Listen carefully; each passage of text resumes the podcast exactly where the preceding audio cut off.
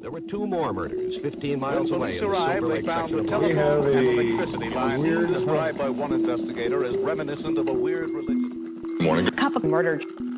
Arguments between parent and child can get really heated. They come from a place of extreme love and care, and emotions can get the best of both parties.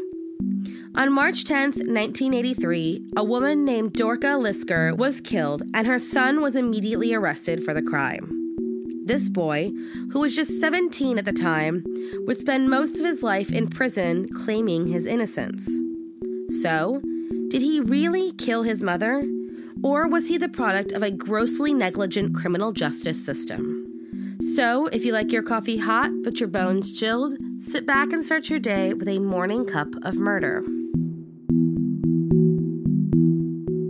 Dorka Lisker, 66 years old, lived in the Sherman Oaks neighborhood in California with her husband and adopted son, Bruce. On March 10, 1983, Van Nuys police received a call from a terrified Bruce stating that when he went into his parents' home that day to borrow a jack for his car, he found the house locked. Concerned, he walked around to the backyard to look through the living room window and patio glass door. When he peered inside, he saw his mother's feet in the entryway hallway and began breaking in through the kitchen window to get to her. Once he was finally inside, he found his mother was laying on the ground in a pool of blood.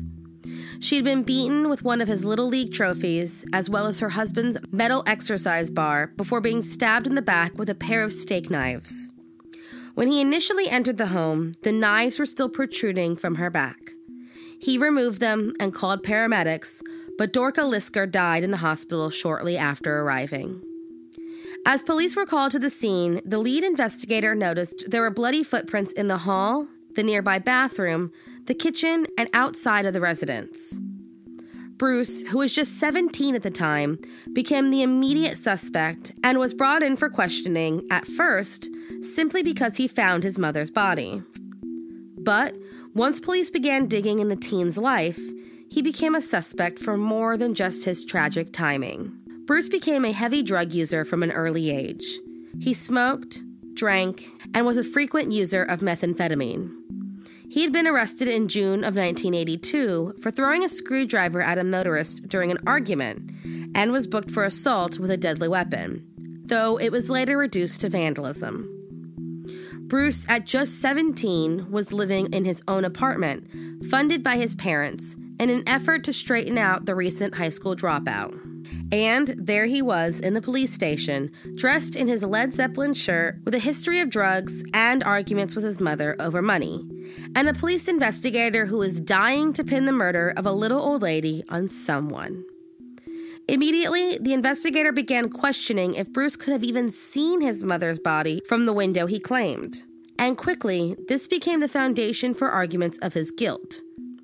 The detective claimed that, due to the mid morning sun, Bruce's view of his mother's body would have been blocked by the reflection of the fireplace and brick planter, meaning if he was in the house, it could have been before she died, not as the product of seeing her on the floor. That, if he was lying about this, then he must be lying about everything else. And if he was lying and there were no other suspects, then it must be Bruce, right? Except there was another suspect one that wasn't being given the diligent investigation he deserved.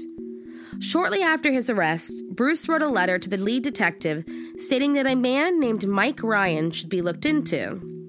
According to Bruce, his father had mentioned that Mike, a habitual runaway with a drug problem and a lengthy rap sheet, had stopped by the Lisker home the day before the murder. He had gone to see Dorka looking for some odd jobs for some cash, but she turned the boy down. Mike had been a friend, but he and Bruce had a falling out and had arrived in Los Angeles just days before the killing and skipped town the next day. Not just that, but there was a call found on the Lisker phone bill that showed a number nearly identical to Mike Ryan's mother's. With all of this in mind, Mike seemed to be a pretty viable suspect. So they tracked down Mike, who was in a Mississippi juvenile hall after attempting to break into a woman's home, and then told the detective that he had checked into a motel in Hollywood around 11 a.m., the suspected time of death. This was inconsistent with the motel's registration, but Mike simply stated that he checked in under an alias after being involved in a knife fight. Despite his nonsense story, criminal record, and being in the house the day before the murder, the lead detective dismissed him as a suspect after running his record and it coming up clean. Which, again, made no sense. It was later determined that this detective used Mike Ryan's wrong birth date, and that, when the right one was entered, a long list of offenses came up including a robbery of a teenager at knife point just 10 months before Dorka was killed. Mike Ryan, who was officially considered clear of the crime, went on to spend six years in prison for attacking a San Francisco woman at knife point in 1986. And in 1996, he committed suicide.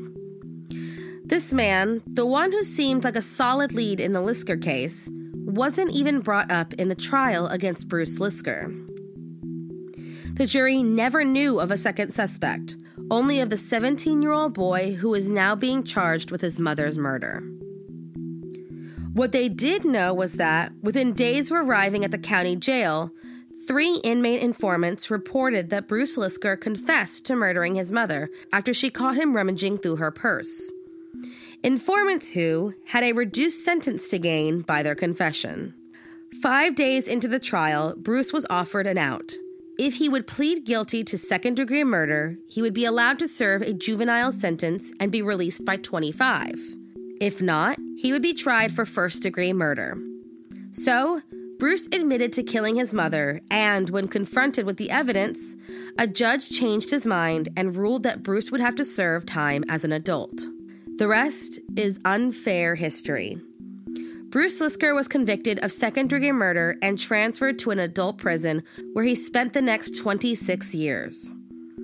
He was eligible for parole a few times and was denied every time. In 1995, Bruce used the inheritance from his father's passing to finally get the justice he deserved and hired a private investigator. Then, in 2000, a break in the case. Bruce discovered that the lead detective in his mother's case had written the parole board stating that Dorka's purse, the purse he had been rifling through the day she was killed, was found by the home's new owners. Another nail in Bruce's coffin. However, when questioned, the new owners said no such thing happened. This proved what Bruce had suspected all along that the lead investigator in the case was dishonest and willing to do anything to prove that Bruce was involved in his mother's murder. More inconsistencies were found, including the bloody footprints that did not match Bruce's, and it was enough that, in 2009, after more than 26 years in prison, Bruce Lisker was released. The city of Los Angeles has stated that Bruce will not be retried for the murder of his mother, due in large part to complete lack of evidence. Thank you for joining me in my morning cup of murder. Please join me again tomorrow to hear what terrible thing happened on March 11th. Don't forget to rate and subscribe and let me know how you like it. If you want to help support the podcast, there's always Patreon or just sharing it with your true crime obsessed friends. And remember, stay safe.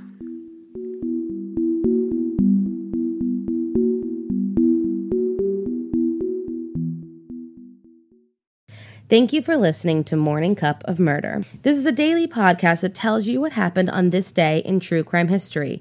In short, easy to listen to episodes that you can finish on your commute or while you enjoy your morning coffee.